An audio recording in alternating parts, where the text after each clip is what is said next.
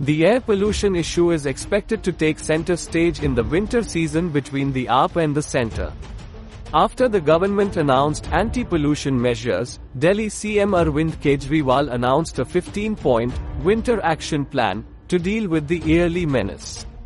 Kejriwal said, the city will be checking construction sites for enforcement of dust pollution norms, anti-smog guns and mechanized sweeping.